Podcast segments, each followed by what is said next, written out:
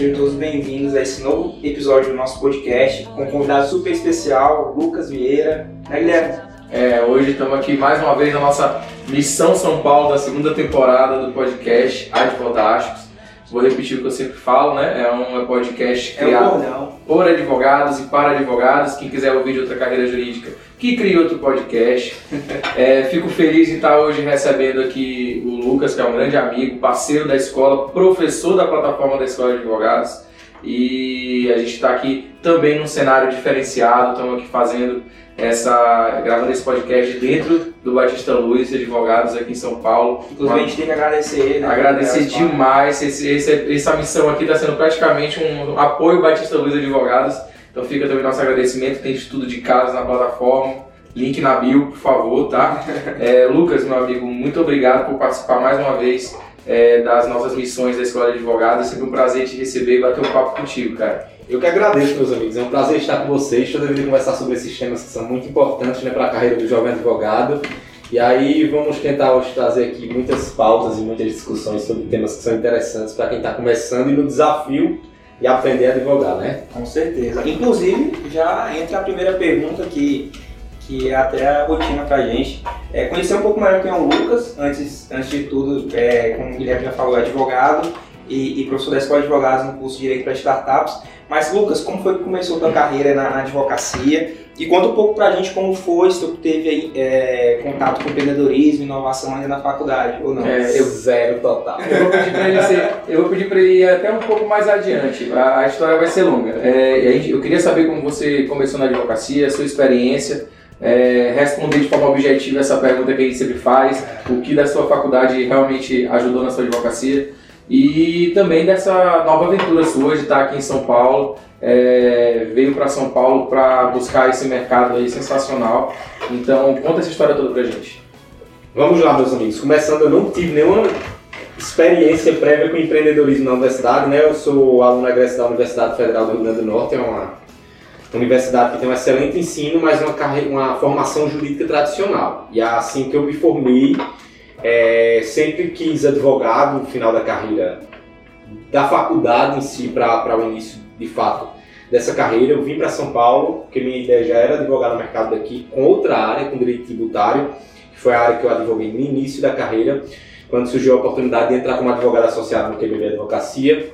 E como era em Natal, como eu tinha pessoas que eu, que eu admirava e admiro até hoje, que são meus sócios, é, eu decidi seguir nessa carreira lá. E aí, nesse início da advocacia muito difícil para todo mundo, né, principalmente em uma área muito tradicional, que é, que é o direito tributário, é, me surgiu a oportunidade de advogar com startup, né, que era a AutoForce, que foi a primeira, meu primeiro cliente nessa área. E assim, foi num momento bem, bem complicado, porque estou falando aí do início de 2016, a gente não tinha esse boom de se falar sobre negócios digitais e startups em si, como a gente tem. Nem se falava de startups. Era né? muito pouco, muito pouco.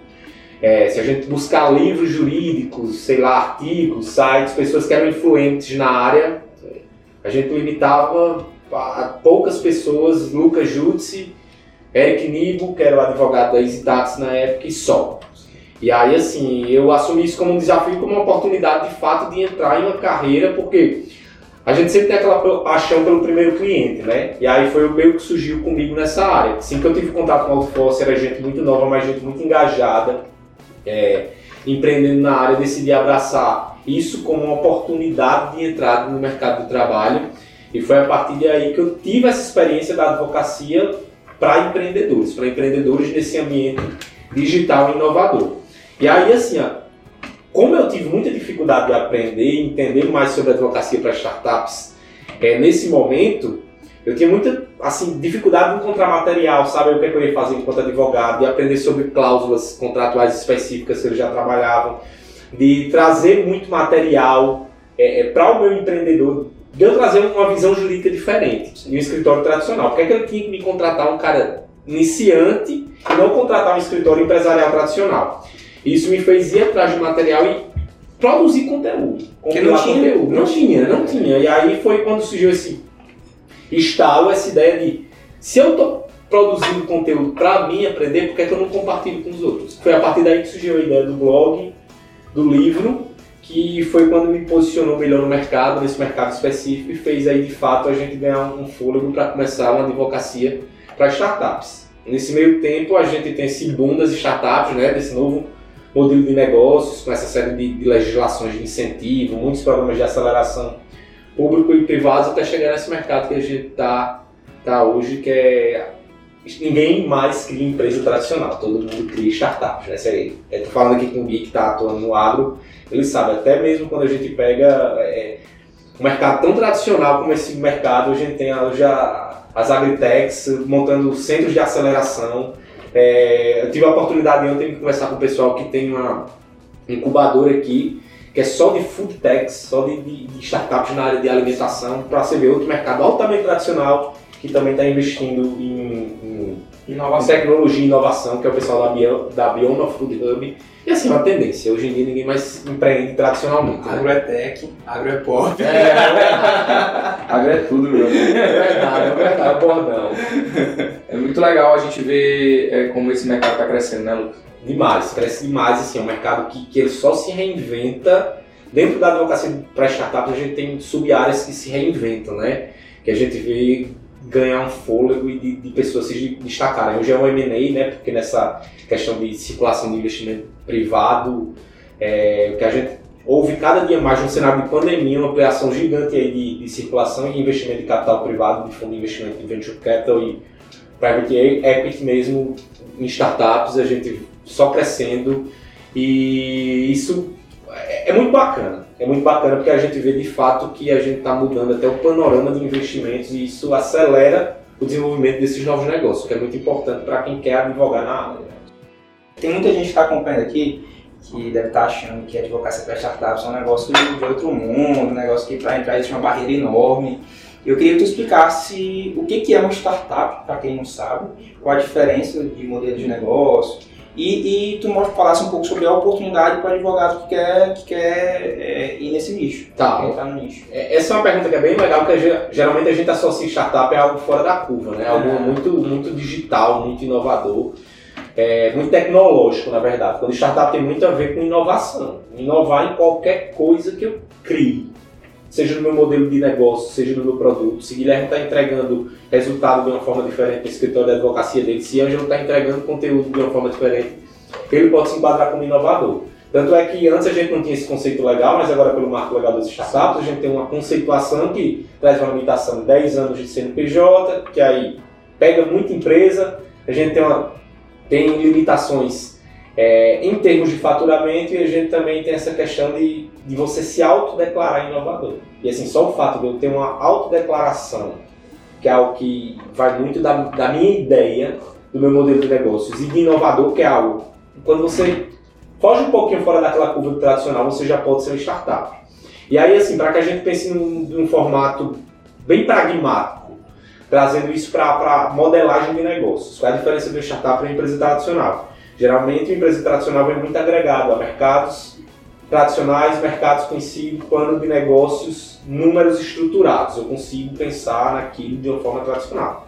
Se eu vou abrir uma padaria, se eu vou abrir uma farmácia, se eu vou abrir um mercadinho, eu consigo analisar os números já do mercado, eu tenho perspectivas de faturamento, eu tenho perspectivas de custo. Quando eu trabalho com startup, eu tenho uma modelagem de negócios diferente. Tem muito a ver com essa questão de MVP, de validação de produto, de Canvas. É um ciclo muito mais rápido de aprendizado do mercado, porque eu não tenho um número sobre isso. É, na verdade, então seria, enquanto eu, eu gosto muito da área de fusão e aquisição, é aquela parte depois do MOU, que você começa a entrar na empresa, descobrir quais são os números de verdade, como funciona, o custo.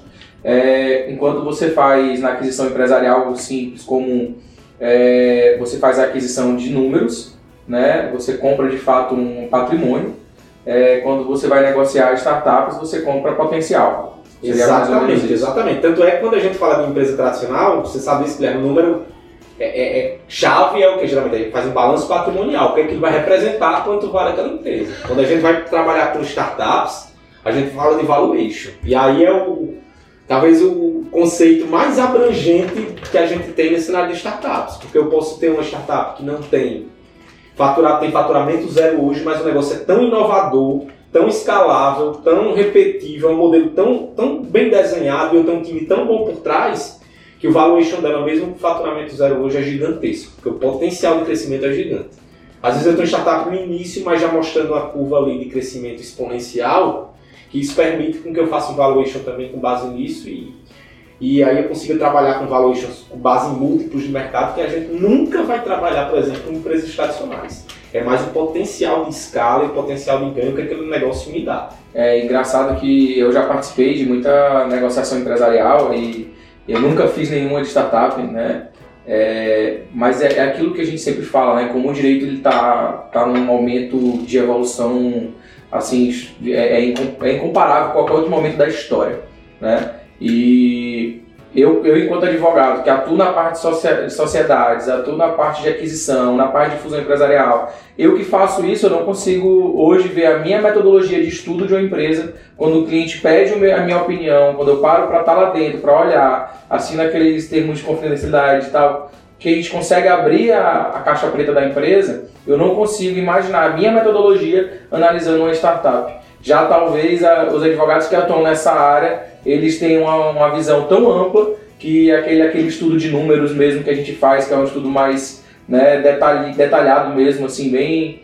É, talvez eles tenham dificuldade. Então, assim, e a gente está falando de direito empresarial. Né, no é, isso é o mais legal, Ângelo, como tu falaste. A gente, o advogado olha, pô, o cara é advogado de startups. Só pensa no foguetinho voando, né? Não, não pensa mais nada. E, e, isso é advocacia empresarial. Na verdade. Startup é empresa. É, entendeu? E, e, e, às vezes as pessoas veem isso como se fosse um unicórnio. Não é, cara. É, é uma advocacia empresarial, mas é um novo ramo. Então a advocacia ela não está nascendo de novo, ela está se reinventando. E é isso porque a gente tem umas amarras aí é, em função da, do, da, da política de classe, dos interesses por trás da política de classe, mas isso foi muito bom eu sempre falo, é o momento mais adequado para o jovem advogado se posicionar no mercado. É o momento em que tudo aquilo que a gente ouviu falar de, de dificuldades, você pode vencer com posicionamento. E, e, a gente passou tanto tempo com essas amarras, porque isso é legal, você vai concordar comigo. É, a advocacia ela não está evoluindo porque ela se fez evoluir, não. O mercado teve que puxar assim com a areia mesmo para poder a advocacia levantar para esse novo mercado, porque a gente tem muitas amarras é, culturais, é, de ensino jurídico, é, de código de ética, dessas besteiras que faz com que o advogado tenha uma cabeça engessada. É, a formação da gente deixa a nossa cabeça engessada. Então, a gente tem uma demanda reprimida muito grande. Por isso é que essa onda aí é uma tsunami, né, como a gente estava chamando, é uma tsunami de inovação e, e, e com um, um mundo para a advocacia, né? A gente tem um, tem um, naquele livro Incansáveis, eu não vou lembrar o nome dele, de Maurício Bevenuto. Ele diz que você percebe que você está no caminho certo quando você nota que você está canibalizando o seu próprio mercado. Isso tem muito a ver com, a, com essa advocacia de inovação e de startups. Assim, a gente tem dores no mercado que alguém vai resolver. E aí resta saber se quem vai resolver é você, com soluções inovadoras, com posicionamento diferente, ou se você vai fazer parte da turma que vai ficar para trás. Porque ele falou muito dessa questão de posicionamento de classe que a gente vê, de, de limitações da própria categoria. E a gente vê que não segura o mercado. Sim. Quando a gente vem para o mercado que nem São Paulo, por exemplo, que é totalmente diferente de, de, de, de, é, de, de mercados gerais, de menores, a gente vê uma grande. Você não concorre só com, com escritórios de advocacia, você concorre com empresas que prestam serviços jurídicos, você concorre com parceiros comerciais que tá, atuam na mesma área que você, você concorda com todo mundo. E, e assim, não tem uma AB que segure, não vou citar nome de empresa, claro, mas empresas que prestam serviço jurídico e que é a tendência. E, e eles não estão errados, e isso, e isso é a naturalidade do mercado. É a naturalidade do mercado. E aí é muito posicionamento nosso, da gente se posicionar para saber, ou eu vou continuar com esse papel da advocacia tradicional, ou eu vou empreender para o direito, e aí é onde entra esse pessoal, que aí vai, de fato, empreender, criar o Tech, Legal Tech para resolver problemas jurídicos. Que é empreender na raiz, não é empreender enquanto advogado, que nem a gente faz hoje, que a gente tem um escritório que é uma empresa, mas é empreender tendo empresa para resolver esses problemas jurídicos é, dos próprios advogados dos colegas, ou se de fato você vai vir para o lado dos advogados empreendedores, que é para quem a gente está falando isso, hoje. Isso é, é eu lembro que quando a gente começou a falar sobre LGPD, eu tinha um posicionamento totalmente diferente do que as pessoas tinham. É, todo mundo vendia o LGPD como se fosse assim, cara, um puta mercado para advogado, aproveita, é o que está na moda e tal. E eu todas as vezes digo, gente, é um puta mercado para advocacia? Pode ser, mas é um puta mercado para todo mundo. Então, eu sempre disse que eu não, eu não, eu era meio cético em relação ao que vendiam de LGPD, porque eu entendo que vão haver empresas que vão prestar essa consultoria, não ser só advogados. E se a então, gente vem né? e, se, e é o que está acontecendo. Então, como a gente vê com é, a galera do previdenciário já sofre um pouco isso, com empresas que prestam o serviço que a gente entende que é da natureza da advocacia, mas a gente tem que fugir um pouco da hipocrisia. Né? E aí, se você consegue fugir da hipocrisia e imaginar que é um mercado bom, é um mercado novo, é um mercado que está aí, que na verdade você não precisa conquistar o cliente, o cliente precisa de você, Sim. porque é, é, cobrado disso, né? tem o risco dele. É, mas se você entende que não é só você, vir empresas e elas vão vir com uma pegada de marketing pesada, que elas vão vir com vendendo um produto, não vendendo uma coisa endeusada, um sacerdócio de, de advocacia, é, você consegue se posicionar e competir com elas. Mas se você vem com a pegada da advocacia antiga, se você vem com a pegada da advocacia tradicional, elas te vencem no marketing, cara. E aí você não consegue puxar uma parcela desse mercado. Aí eu vejo assim, é, principalmente nesse mercado de startups, né, que a gente está falando de empreendedores que são novos, ali que estão na faixa dos 20, 30 Sim. anos, os caras não querem o advogado tradicional, de terno e gravata, com mentalidade é, antiga. Eles querem um cara que seja uma espécie de um mentor ali do negócio dele, um cara que, que, que, que fale a língua dele, é, que, não te, que, que o juridiquês não seja barreira, que o cara consiga simplificar a parte da, dos contratos, enfim, como é que funciona a adequação LGPD, e é por isso que se fala em advocacia de startup. Então, porque eu, eu vejo que o advogado de, de, de, de startups ele tem muita essa mentalidade empreendedora. Né? Demais. se não tiver, não, não vai, não, não entra no mercado. Não vai, é exigência de mercado. Ah, geralmente, quando eu ouço reclamação de quem já teve experiência com outros escritórios tradicionais ou com grandes escritórios, geralmente são, são duas. Uma delas é essa de ter um, você ter um jurídico que é muito passivo e não ter uma participação ativa como mentor é, do negócio em si. E, por exemplo, hoje é um diferencial meu que eu tento vender para os meus clientes que é networking, contato, conexão e entender de fato o modelo de negócios, entender para falar de investimentos, entender para falar de contratação, entender para falar de participação em edital, entender para falar de processo de aceleração porque o cara quer isso, o cara não quer ninguém que só vai receber aquela grana todo mês e quando tiver um problema judicial, até porque startup não tem problema judicial, claro que existe, tá pessoal, mas não é a realidade do dia a dia da, maioria das startups, é, você não vai ser demandado. E a outra é falta de atenção. Esse é um problema dos grandes escritórios que a gente se depara. É você ter uma diferente uma pessoa diferente, que é o cara que fecha o contrato, closer com você, mas na hora da execução você não tem mais acesso àquela pessoa, e a gente sabe que a advocacia é muita confiança.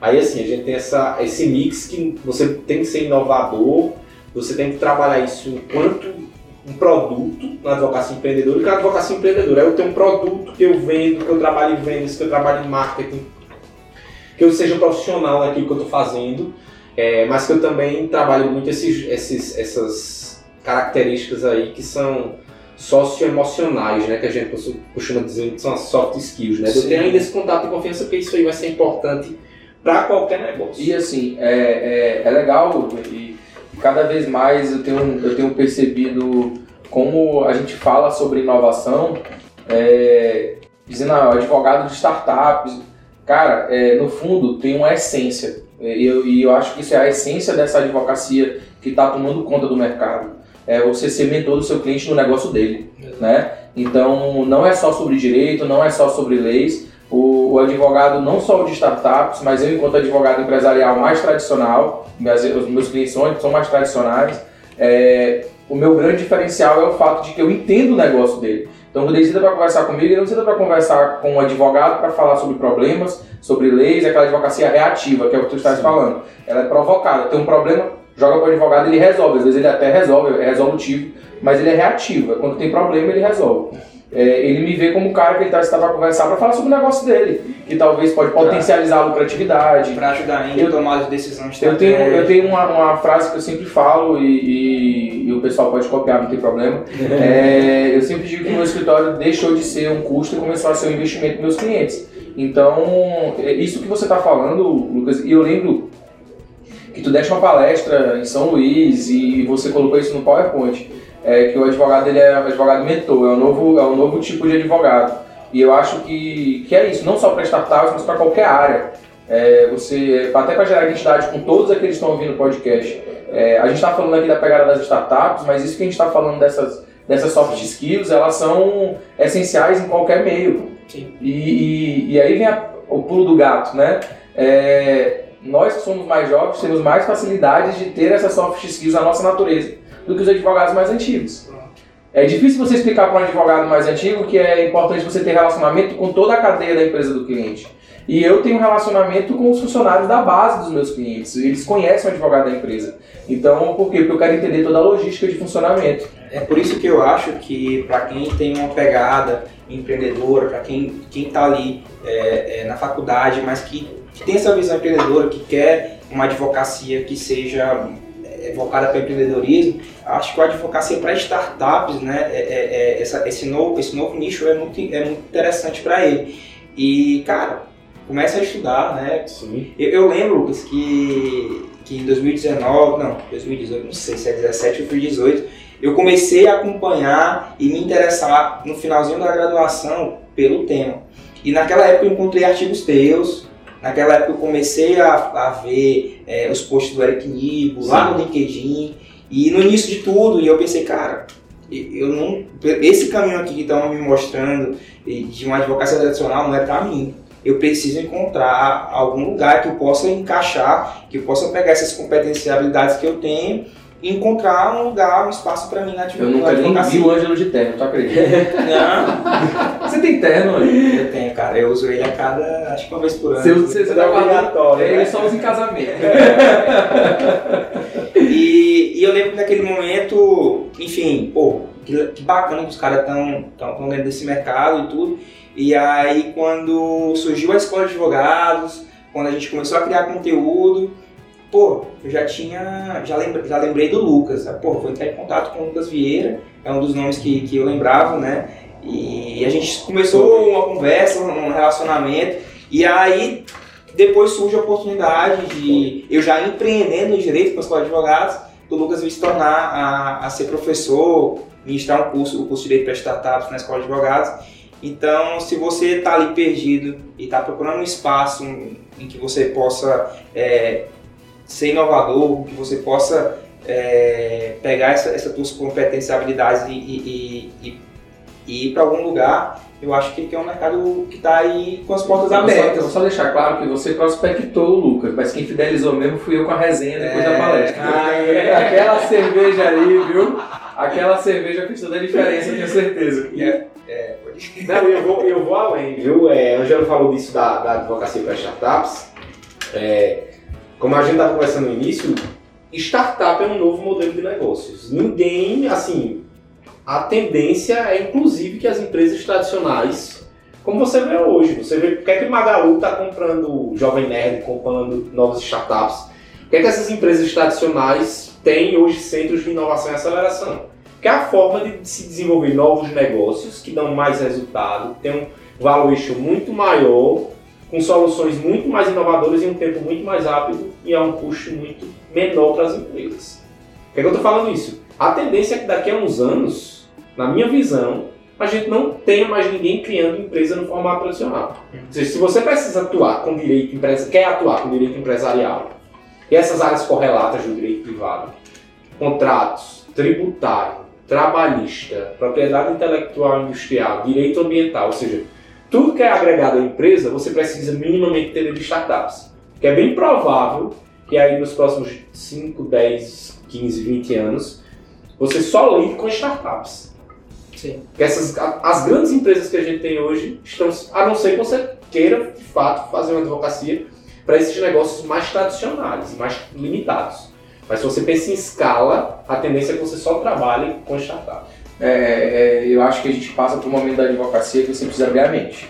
É, eu passei por isso agora, é, quando eu comecei a entrar na parte do agro, eu pensei, cara, eu entendo de empresa, societário, eu entendo essas coisas. Quando eu recebi o eu entendo de negócio, sou bom negociador, é, era o que meus clientes interessavam em mim, eles queriam alguém para ir negociar por eles, porque negociar é melhor que eles. E de repente chegou um contrato com uma trade que compra para vender no mercado de Chicago. Eu ficava, puta, cara, ferrou agora. Tô perdido. É, nunca fiz isso. Então, assim, eu acho que é o momento a gente abrir a mente, porque o Brasil ele vive um momento de inovação empresarial, de crescimento em grande escala, de numerários assim absurdos e, e o advogado ele precisa chegar até lá. Ninguém vai querer um advogado, ah, não. Ele faz a minha parte aqui, eu vou contratar um outro advogado em Brasília, em São Paulo, para poder fazer a parte daqui para cima. É, hoje a globalização atingiu a advocacia, cara. O, que, o que acontecia antigamente do, e a, e a virtualização de procedimentos e tal. O que acontecia antigamente do cara ter um advogado local e um advogado pica não sei aonde para cuidar das causas dele no STF, não, não existe mais. Hoje o cara que está lá em São Luís do Maranhão, que está lá em Fortaleza no Ceará, que está, sei lá, lá em Floripa, ele precisa advogar para o cliente dele até o teto da pirâmide. E isso exige abrir a mente para conhecimentos em tecnologia, em inovação, conhecimentos de direito internacional, conhecimentos. Eu fui estudar pactos que, internacionais porque eu tinha que entender como é que ia, qual é o direito que ia se aplicar no contrato que é da empresa de Chicago, a tradução juramentada, a gente teve que estudar. Então, é, eu acho que Infelizmente, a formação acadêmica ela mostra a gente um terreno improdutivo e muito limitado. E os advogados saem assim, ó, freio de burro mesmo. Então a gente precisa abrir a mente porque a advocacia, a globalização puxou a advocacia agora e tem uma demanda reprimida gigante. E Lucas, deixa eu aproveitar aí a, a deixa do Guilherme, como é que tu vê o mercado aí pros próximos anos, cara? Cara, eu uh, tem um, um ponto que eu tô batendo muito, sabe, Ângelo? Que é a galera tenta muito aproveitar os ciclos de inovação, né? Não sei se tu percebeu isso já, que a gente, quando a gente começa a falar de direito e tecnologia, se você pegar aí, sei lá, os últimos cinco anos, que é quando de fato a gente começou a ter isso muito agregado, né? A gente teve a onda aí do design thinking para o direito, que estourou, a gente teve direito para startups. Teve blockchain, claro. Teve blockchain, criptomoedas, contratos inteligentes. Hoje a gente está aí numa onda de visual law, legal design, e aí a gente tem próximas ondas vindo aí que eu acho que vai ser 5G e inteligência artificial. O que eu acho, Angelo, para quem está começando, você tem que ter, você tem que aproveitar para surfar uma onda dessa, porque isso é muito importante. Porque isso lhe permite se posicionar no mercado, no mercado em âmbito nacional muito mais fácil. Por que, é que eu consegui virar uma referência na área de startups? Porque eu atuei no mercado que ninguém quase ninguém atuava. É muito mais fácil você se posicionar. Se você faz o básico bem feito de produção de conteúdo, de abordagem de clientes, estabelecer network e parcerias estratégicas, você se posiciona muito mais fácil. É, se eu tivesse atuando talvez com direito tributário, eu não estaria onde eu estou hoje. Porque é um mercado consolidado, eu ia concorrer com grandes nomes de direito tributário nacional. Você não chega tão fácil. Eu sofri uma onda que foi a do direito para startups. Qual é a vantagem dessa onda? Ela é uma onda perene. Ela não é uma onda só, né? Porque direito de startups, startups é algo que vai sempre existir. Tá?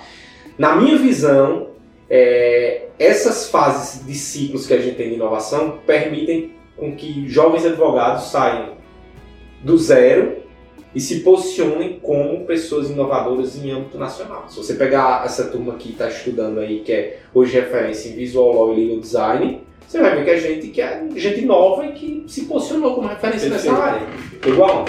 Qual é a, a, falha aí? Analise muito bem se essa não é uma onda temporária. Como foi design thinking, como foi blockchain. Você viu muita gente estourar, mas hoje sumiu você no mercado. Assim, é, você tem que se posicionar nesse ramo e aproveitar as ondas para fazer pico de faturamento. Se você quiser trabalhar com isso, tem alguns profissionais que trabalham dessa forma, vão migrando as ondas. Se você quiser construir uma carreira, eu acho que você tem que saber escolher qual é o momento certo. Na minha visão, por exemplo, eu não empreenderia carreira com visual law e do design. Porque tem, tem prazo tem validade. Tem prazo de validade. É uma onda, tem muita gente construindo autoridade, mas para mim tem prazo de validade. E para mim é algo que vai ser, se tornar uma. Ou vai cair no desuso, na minha visão, ou vai ser algo que vai virar a rotina de todo advogado. Que todo advogado vai ter que fazer, aprender a implementar legal design visual. Sim. Ou seja, resumindo, ninguém vai contratar o Lucas para implementar legal design na empresa dele. O cara vai pedir para o advogado, vai chegar para o Lucas e dizer, Lucas, tu sabe fazer um contrato visualmente mais bonito, você sabe orientar? O cara vai dizer, sei. E para o cliente ele vai estar vai resolver.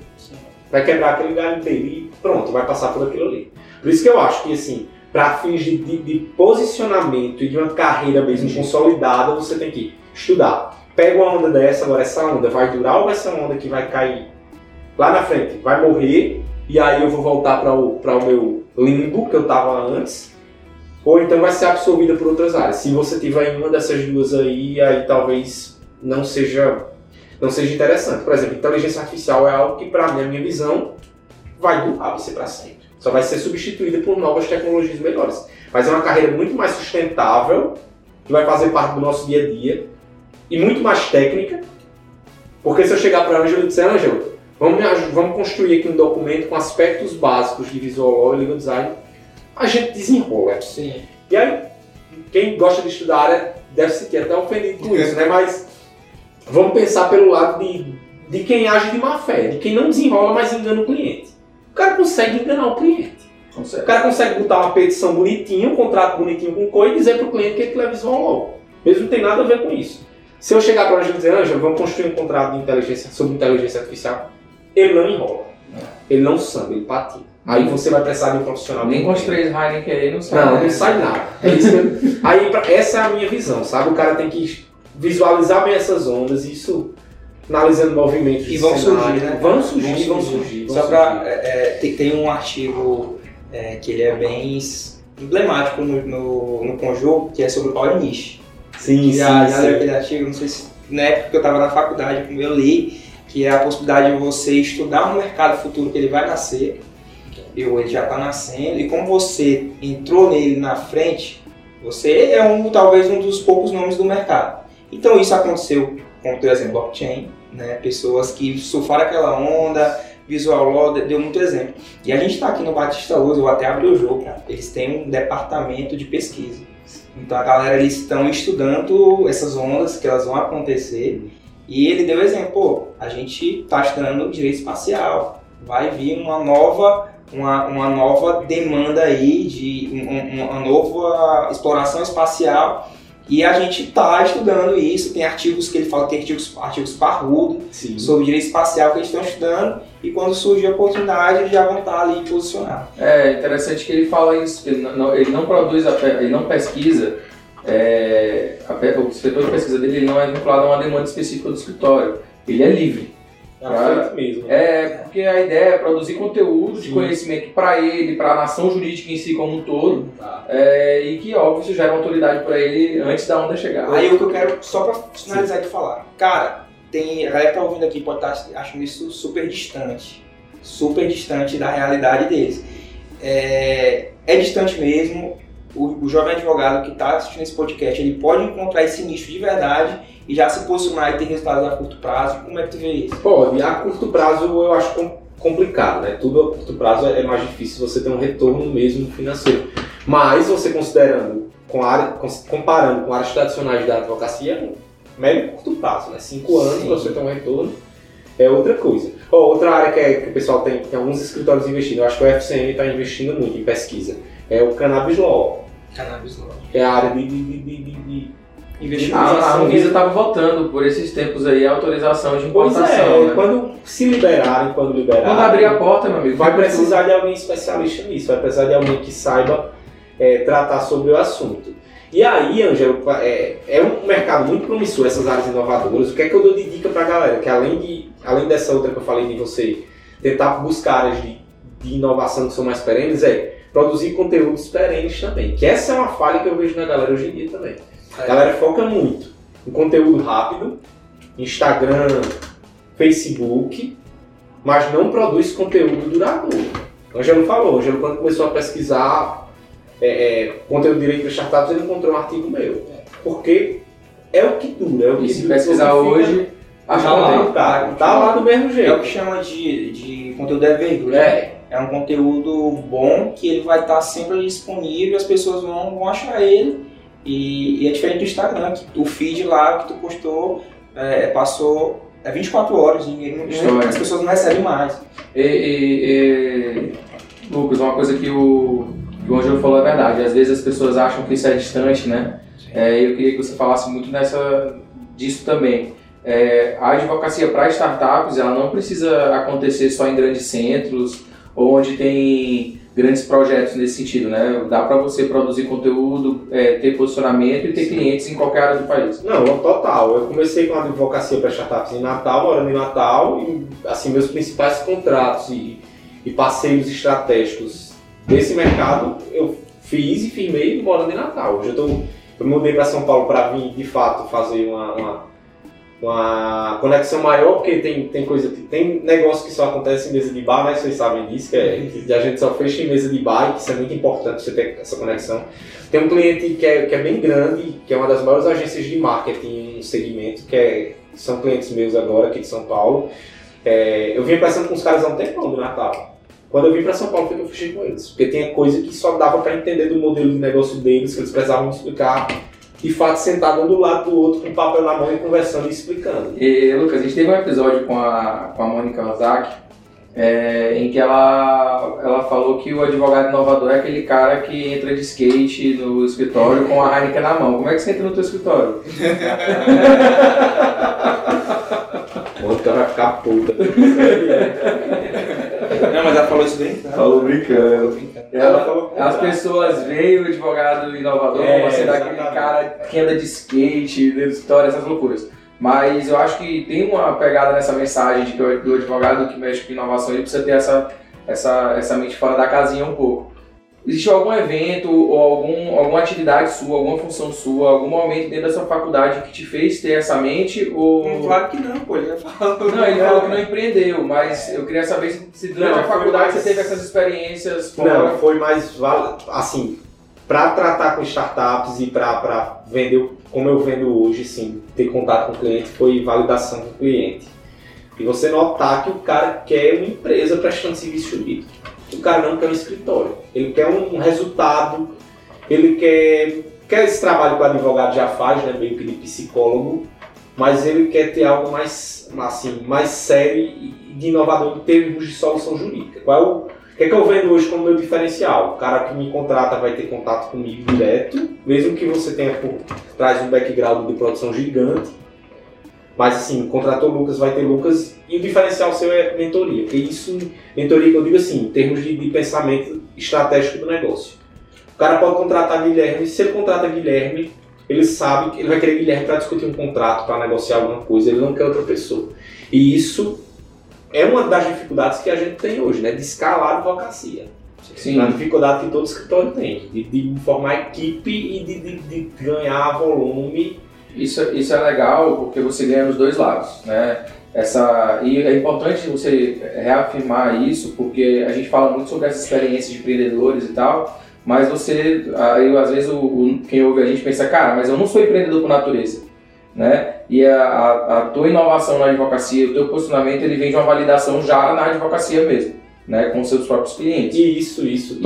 Então, assim, nunca é tarde. É uma forma de você pegar a sua virada de chave e, e valida tua, o teu empreendedorismo na advocacia. Você não precisa ser, ser um cara de negócios, de vendas, não. E, e outra, outro ponto extremamente importante é que esse conhecimento, essa forma de pensar empreendedora, de mentoria, entender o negócio do cliente, você ganha dos dois lados. Você ganha na cabeça lá com a prospecção, mas você ganha também aqui dentro do seu próprio escritório, porque você começa a ver também o seu escritório como um negócio e potencializar é, é, setores, vai, vai potencializar a sua advocacia como um todo. Né? Procure um episódio que tem que é de Tiago Nigro, Primo Rico, falando sobre é, formas de criação, de, de, de, inovação. E aí ele fala que os dois últimos na ponta, além que são os mais avançados, eu tenho os inovadores, lá na, no final da cadeia eu tenho os aprimoradores. Para você fazer isso, ele precisa ser. E quem ganha mais dinheiro ele faz? O aprimorador, porque o aprimorador pega o que o inovador fez e melhora. Exato. Ou seja, basicamente o você, seu papel é pensar estrategicamente e ser um aprimorador. Pegue quem quer atuar na área tal. Quem é que é referência? Quem é que é top no país hoje? Fulano tal, fulano. O que é que todo mundo faz e como é que eu posso melhorar isso? Na verdade, ele se colocou como um grande aprimorador. É. É, ele viu que havia necessidade de e um movimento é, do Brasil de ter mais educação financeira, Sim. né? Então ele pegou todo esse compilado de coisas que já existiam e falou, cara, eu vou fazer um negócio diferente, eu vou participar de forma ativa desse movimento e aí eu vou liderar esse movimento. Então surge o canal Primo Rico e ele se colocou como um grande aprimorador, alguém que viu esse, esse, esse mercado, falou, cara, eu vou fazer alguma coisa. Então tá aberto, né? As portas estão abertas, acho que no mercado jurídico tem, tem, tem espaço para você advogar para estatais, para você atuar nesses novos nichos, para você empreender como a escola de advogados, você tem oportunidade de criar Valtex e Legaltex. Então é só você encontrar o seu, o seu, o seu lugar no, no mercado. Até porque ninguém fala, cara. É, é, a gente entra numa faculdade que ela, ela é muito tradicional, você normalmente só vê, só vê dois caminhos, né? Advocacia ou então concurso público. E existe uma frustração muito grande de quem chega e não se enquadra em nenhum dos. Então você tem que olhar, ver, ver o que, que, você, o que, que você tem de valores. Se você tem é, é, valores fortes de liberdade, de, de ambição de, de, de, de, construir coisas, eu acho que empreendedorismo é o lugar, né, Lucas? Sim, total, total. E assim, é algo que eu converso muito até com os estagiários lá do escritório. Eu digo, olha, não tem problema nenhum você querer ser um advogado contratado. Você, é escolha de carreira. Agora, se você quer ser um advogado de fato empreendedor, você quer ficar satisfeito e quer ganhar muita grana sendo um advogado contratado, não adianta você ficar no pequeno centro. Você vai para Rio, São Paulo, Belo Horizonte, porque lá você vai construir carreira e progressão de carreira em grandes escritórios. Agora, se você quer de fato advogar, mas permanecer no seu local, você tem que ser um advogado empreendedor. Isso é envelopar produto, é venda, é produzir conteúdo e construir equipe. É, até, cara, isso aqui é muito visualmente é, é, pra gente já essa dinâmica do mercado já está muito assimilada, né? Eu falo isso porque a gente dentro da escola de advogados a gente teve que fazer uma metodologia própria para explicar e para mostrar cada um dos estilos de advocacia, de modelos de negócio para advocacia, né? E a gente desenvolveu os, os, cinco, os cinco níveis. Queria até que o Guilherme pudesse falar um pouco para o pessoal para ele entender que existe um início e existe o que a gente colocou como se fosse um, uma etapa ali já, já mais. Dá para dizer que é uma pirâmide lá? Não é chega a ser uma pirâmide, mas é, não, chega, não chega a ser hierárquico. É, a, a escola de advogados veio agora com uma metodologia muito clara de enxergar a advocacia e seus, suas etapas, né? E a gente descobriu que você tem uma, tem uma etapa de advocacia mais madura, né? mais, mais rentável. É, a gente não cria uma hierarquia, porque assim, a gente pode ganhar muito dinheiro, a gente, a gente começa com um portador de OAB, né? Porque as faculdades não te formam para advogar. Então você tem a, então você tem a carteira, mas você não sabe, você está apto a advogar, você ainda não é advogado. É mais ou menos essa pegada que a gente trouxe. É, e aí, do portador de OAB, a gente tem o advogado contratado, o advogado estrategista, o advogado autônomo e o advogado de negócios. E esse desenho que a gente fez foi muito voltado para que todo mundo possa se enxergar em alguma daquelas etapas. Porque é, aquela questão de você começar e acabar se frustrando, enfim, você precisa ver que são etapas que todo mundo passa. Então, você que é portador de OAB, o mundo não acabou.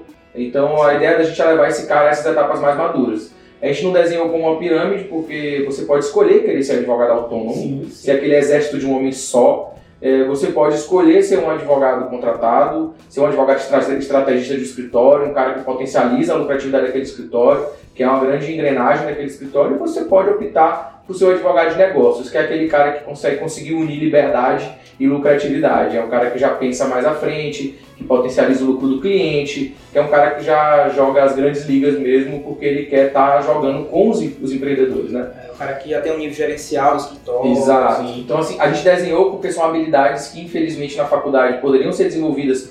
Dá para você desenhar isso dentro do, do, do organograma do primeiro ao décimo período, mas não está lá, está na escola de advogados, custa R$ 49,90 por mês. E você que ainda não assinou, segue o link na bio aí que. E o interessante, assim, a gente já começou no jabá, né? É, claro. É, mas, mas, é porque a gente tentou facilitar isso, né?